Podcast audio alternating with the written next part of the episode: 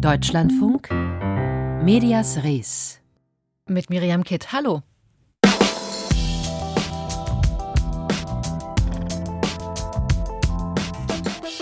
Feministische Medien in Marokko, ein neuer Radiosender in NRW und Geld von Internetgiganten wie Google für Verlage in Nordamerika. Das sind unsere Themen bis 16 Uhr hier bei Medias Res. Vorher widmen wir uns aber noch einem Bereich, der in Zeiten von Krieg und Krisen, von Pandemie und Klimawandel auch in der öffentlichen Debatte wieder eine große Rolle spielt. Die Wissenschaft. Ziemlich mittelprächtig, finden so einige in der öffentlichen Debatte mittlerweile den Philosophen und Autoren Richard David Brecht, der sich aus der Position des Geisteswissenschaftlers mittlerweile eigentlich zu fast allen Themen äußert. Die richtige Lösung im Ukraine-Krieg, wie die Medien wirklich ticken und auch was politisch insgesamt geboten ist. Darauf will er fachbasierte Antworten kennen. Seine Kritikerinnen und Kritiker halten ihm entgegen, dass er sich als Experte geriert, der sich gerade bei diesen Themen aber überhaupt nicht auskennt und trotzdem damit regulär durch Podcasts und Talkshows tourt. Jüngst kam es nach einer Sendung von Markus Lanz im ZDF deswegen zu viel Kritik. Wissenschaft und Medien. Reden wir drüber mit Holger Wormer, Professor für Wissenschaftsjournalismus an der TU Dortmund und Experte für Wissenschaftskommunikation. Guten Tag. Ja, schönen guten Tag.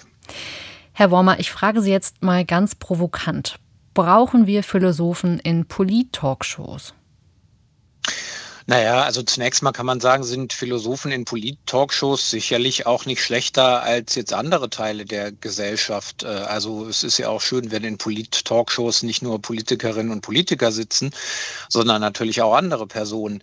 Die Frage stellt sich halt, in welcher Rolle sie dann dort sind und ob sie diese Rolle auch immer entsprechend klar machen. Also ob sie als Privatperson sprechen, ja, oder ob sie eben als wirklich fachlich versierter Experte oder Expertin sprechen laden wir Medien, ich sage das jetzt mal ganz pauschal, wir Medien, laden wir die richtigen ein?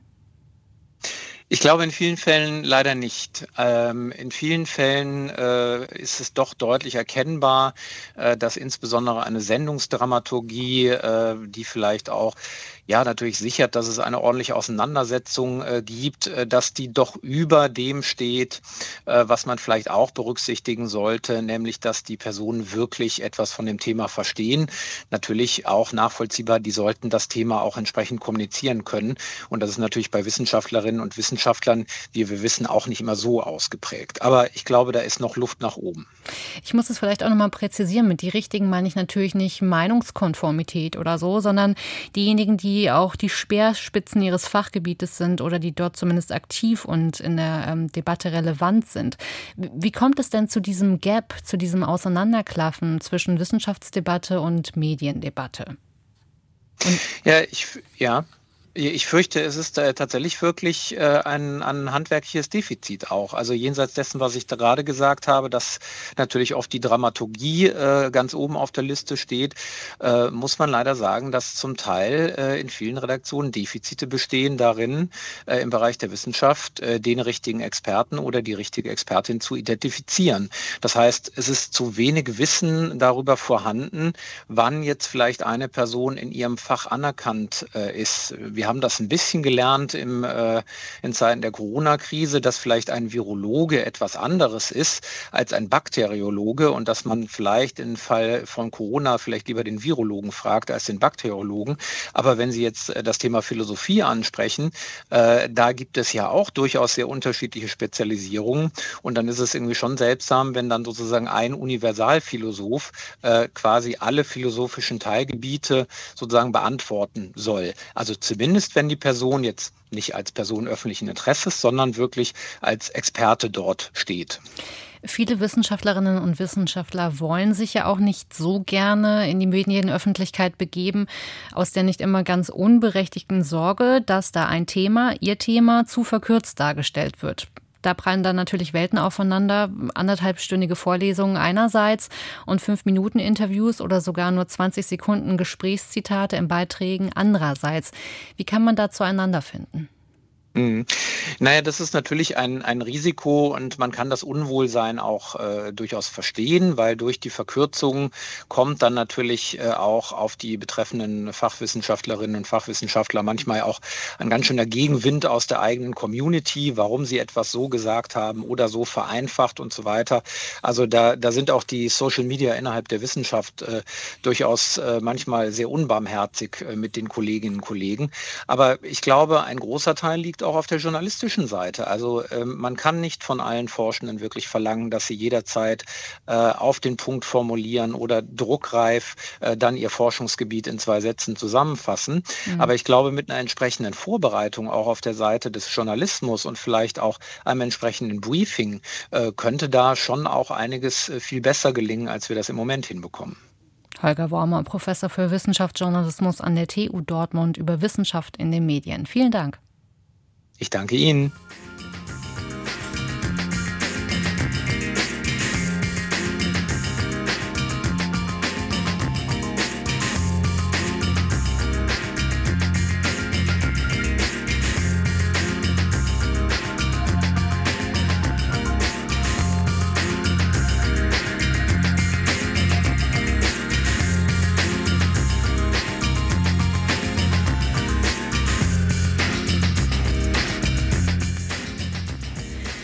Seit Jahren gehen Verlage und Medienhäuser international auf die Barrikaden, damit Online-Firmen wie Google oder Facebook ihre Inhalte nicht einfach so kostenfrei übernehmen dürfen. Entsprechende Gesetze wurden in einigen Ländern mittlerweile auf den Weg gebracht und auch in den USA und in Kanada soll dieser Schritt zu einem besseren Schutz der Verlage und der klassischen Medienhäuser nun folgen. Nicht ohne Gegenwehr von Google und Facebook natürlich. Aber auch einige Medienexpertinnen und Experten zeigen sich kritisch, wie Heike Wipper führt berichtet berichtet. Regulierungen dieser Art erhöhen die Marktkonzentration im Medienbereich. Und sie sind alles andere als hilfreich, wenn es darum geht, Innovationen und Unternehmertum zu fördern, sagte Jonathan McHale. Er ist Mitarbeiter bei der Computer and Communications Industry Association, ein Interessenverband für Big Tech und meint damit Gesetzvorhaben, die Internetriesen wie Google und Facebook dazu bringen sollen, für Meldungsausschnitte zu zahlen, die die US-Konzerne von Webseiten der klassischen Verlage abgreifen. Ein veraltetes Geschäftsmodell am Leben zu halten sei der falsche Weg, meint Lobbyist McHale. Doch nun stehen in Nordamerika gleich zwei solcher Gesetzentwürfe vor ihrer Verabschiedung. Das US-amerikanische Gesetz über journalistischen Wettbewerb und seinen Schutz liegt dem Senat seit kurzem nach langen Debatten und vielen Änderungen zur Abstimmung vor. Und das Online-Nachrichtengesetz wird derzeit im kanadischen Parlament heftig diskutiert. Vorbild ist ein Gesetz in Australien, das von Google und Facebook lange bekämpft wurde. Doch seit es im vorigen Jahr in Kraft trat, unterstützen soziale Netzwerke die angeschlagene Nachrichtenbranche mit über 200 Millionen australischer Dollar pro Jahr. Eine Entwicklung, die sich Paul Deegan auch für Kanada wünscht. Das australische Gesetz ist auch für uns sinnvoll. Vereinfacht gesagt erlaubt es Kollektivverhandlungen der Verleger mit Big Tech. Wenn es nicht zu einer Einigung kommt, entscheiden Schiedsgerichte die Höhe der Zahlungen, sagte der Leiter von News Media Canada, einem Interessenverband für 560 Nachrichtenmedien. Er will mit den Lizenzzahlungen das Zeitungssterben verhindern, das 3000 Lokalzeitungen in Nordamerika in den letzten zwölf Jahren das Leben kostete, während sich 80 Prozent alles Anzeigenaufkommens zu den digitalen Plattformen verlagert hat. Doch Richard Gill ist anderer Meinung. Der Ökonom an der Queen's Universität in Kanada warnt vor unbeabsichtigten Folgen der Zwangsgebühren. And I worry that in the hurry Verlage wollen so schnell wie möglich an Geld kommen, aber einige von ihnen könnten Verträge abschließen, die sie später bereuen.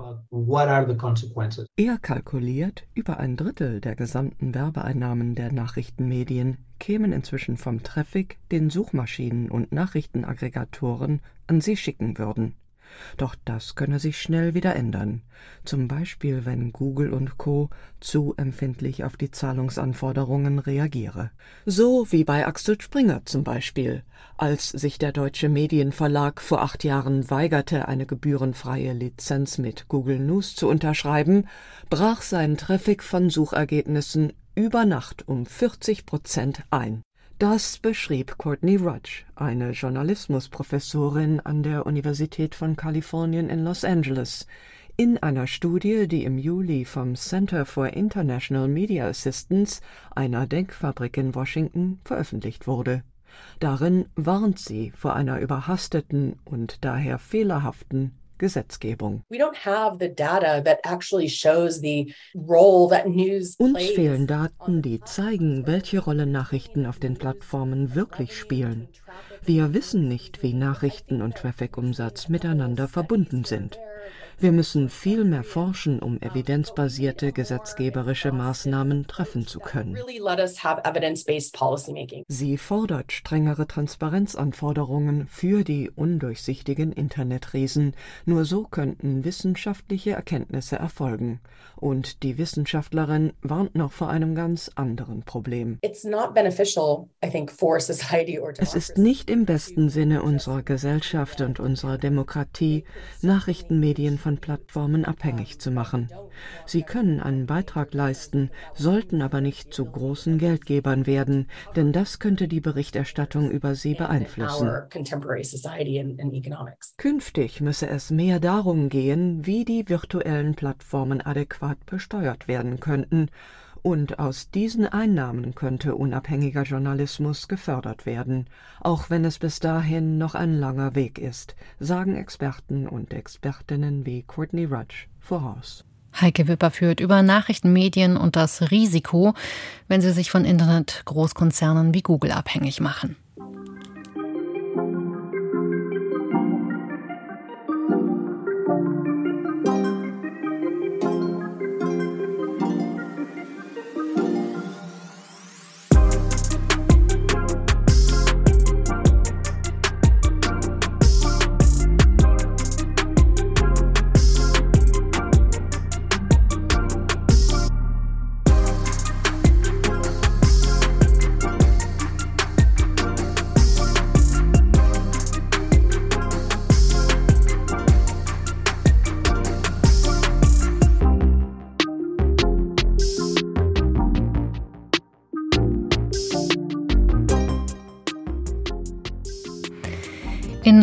Vielen Ländern des arabischen Frühlings werden unabhängige und kritische Medien immer wieder von der Politik angegriffen und bedrängt. Aufhören tun sie deswegen noch lange nicht. In Marokko geht jetzt sogar ein neues kritisches Medienportal an den Start. Jetou Jebt, das erste feministische Online-Medium Marokkos. Auf Instagram diskutieren die Macherinnen über Tabus in der Gesellschaft und wollen Stereotype in Frage stellen. Auch sexualisierte Gewalt, Schwangerschaftsabbrüche, Homosexualität und Selbst selbstbestimmte Sexualität insgesamt gehören zu den Themen. Dunja Sadaki berichtet. Hallo, mein Name ist Zeynep Fasiki, Cartoonistin und ich bin heute hier, um über die Klitoris zu sprechen. Leute sagen, dass Frauen schwach sind. Zeigt mir einen Korantext, der das sagt. Die Geschichte der Klitoris, sexuelle Gewalt gegen Frauen, die Rolle der Frau im Islam. Alles Themen, über die seit Mai 2022 das neue Webmagazin Jetou Jabet in Marokko spricht. Ähnlich wie auf einem alten Kinoschild stehen die Buchstaben über den Eingang der Redaktion, teilweise mit lila Sprüchen.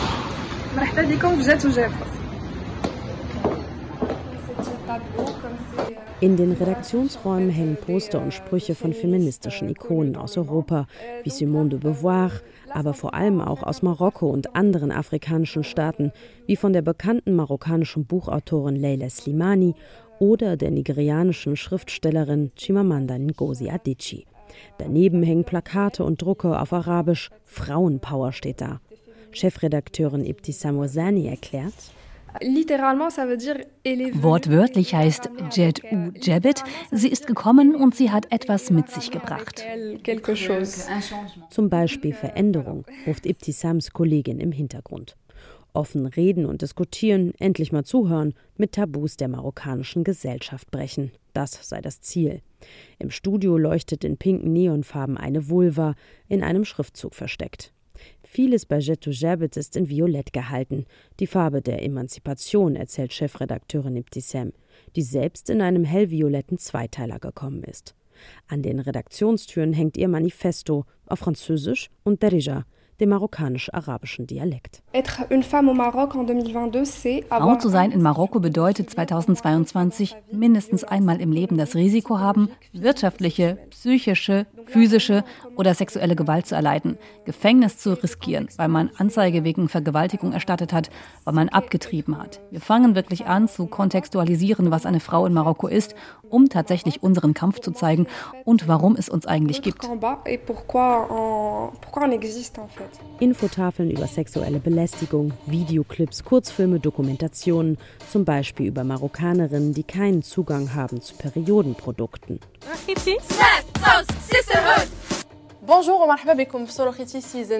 In einem regelmäßigen Video-Talkshow-Format kommen bekannte Feministinnen aus der marokkanischen Gesellschaft zu Wort, lesbische Buchautorinnen, Abtreibungsbefürworter aber auch Islamwissenschaftlerinnen und normale Mädchen und Frauen, die sich gegen Stereotype wehren.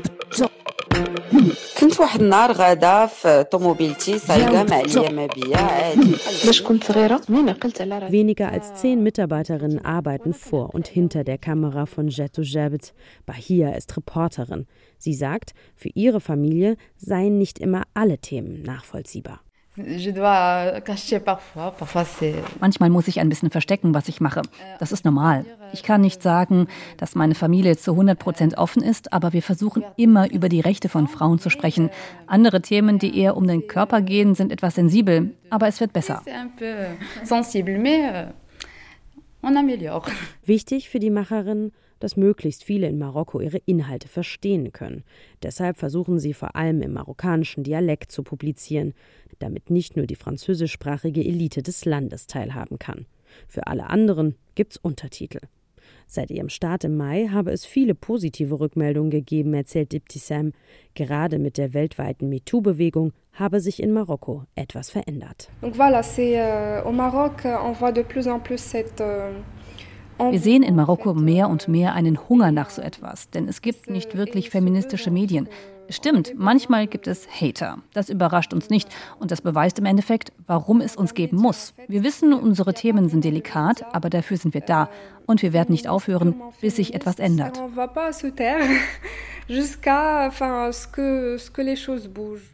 Dunja Sadaki über Jetou Jebt, das erste feministische Online-Medium Marokkos.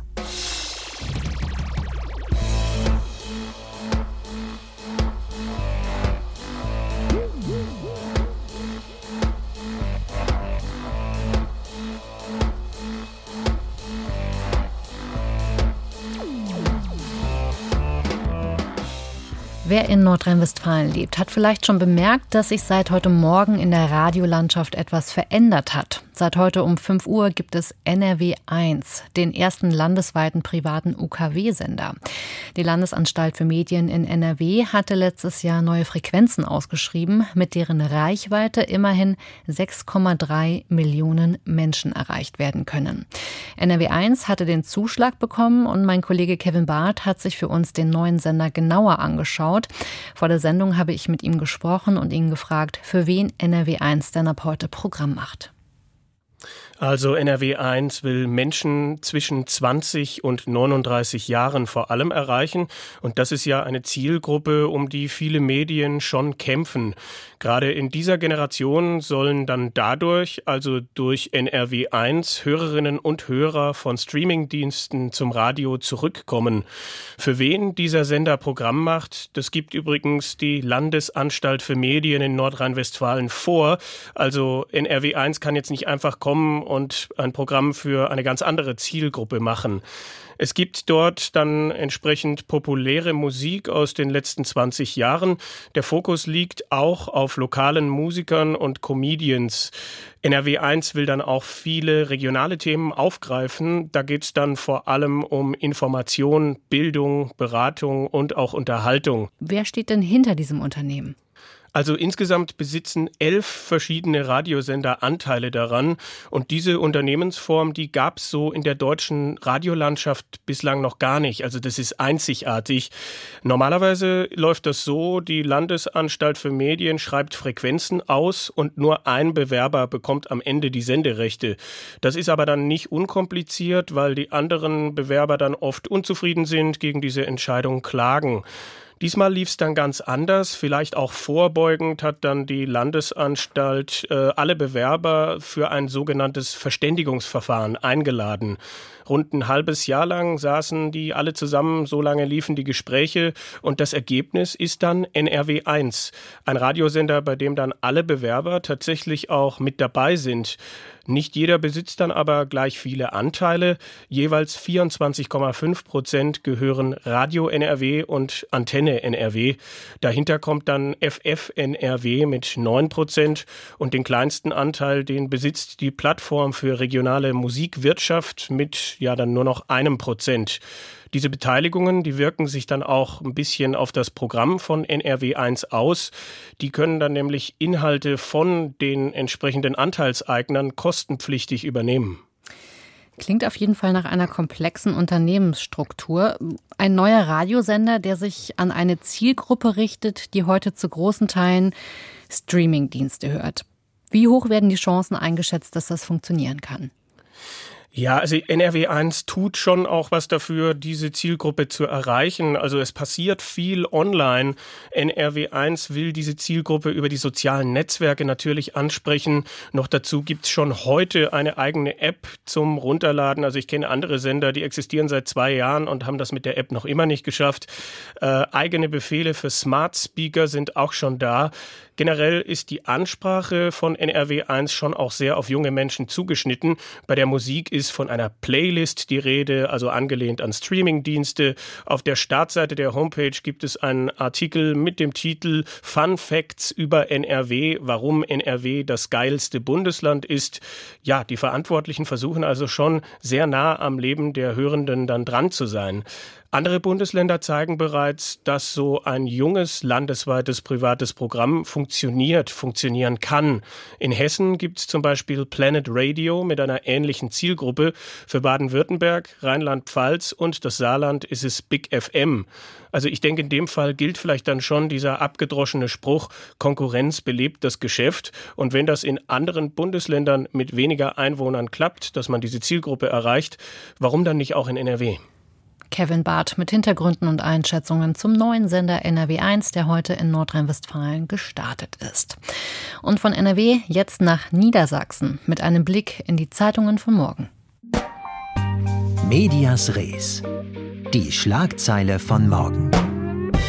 Mein Name ist Stefan Grünefeld und ich bin Teamleiter in der Redaktion der Böhme Zeit. 20 Prozent der Lehrkraftstellen bleiben unbesetzt und das ist praktisch ein Beitrag zur Landtagswahl, zu einer Serie, zu der wir morgen den elften und letzten Teil drin haben. Im Rahmen dieser Serie äh, haben wir die Direktkandidaten unseres Wahlkreises, der fünf Parteien, die es bei der letzten Wahl in den Landtag geschafft haben, mit Herausforderungen der kommenden Jahre konfrontiert und gefragt, wie sie diesen begegnen würden.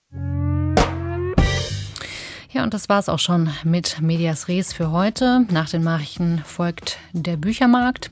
Ich sage gutes Weiterhören und hier verabschiedet sich für das Team von Medias Res Miriam Kitt.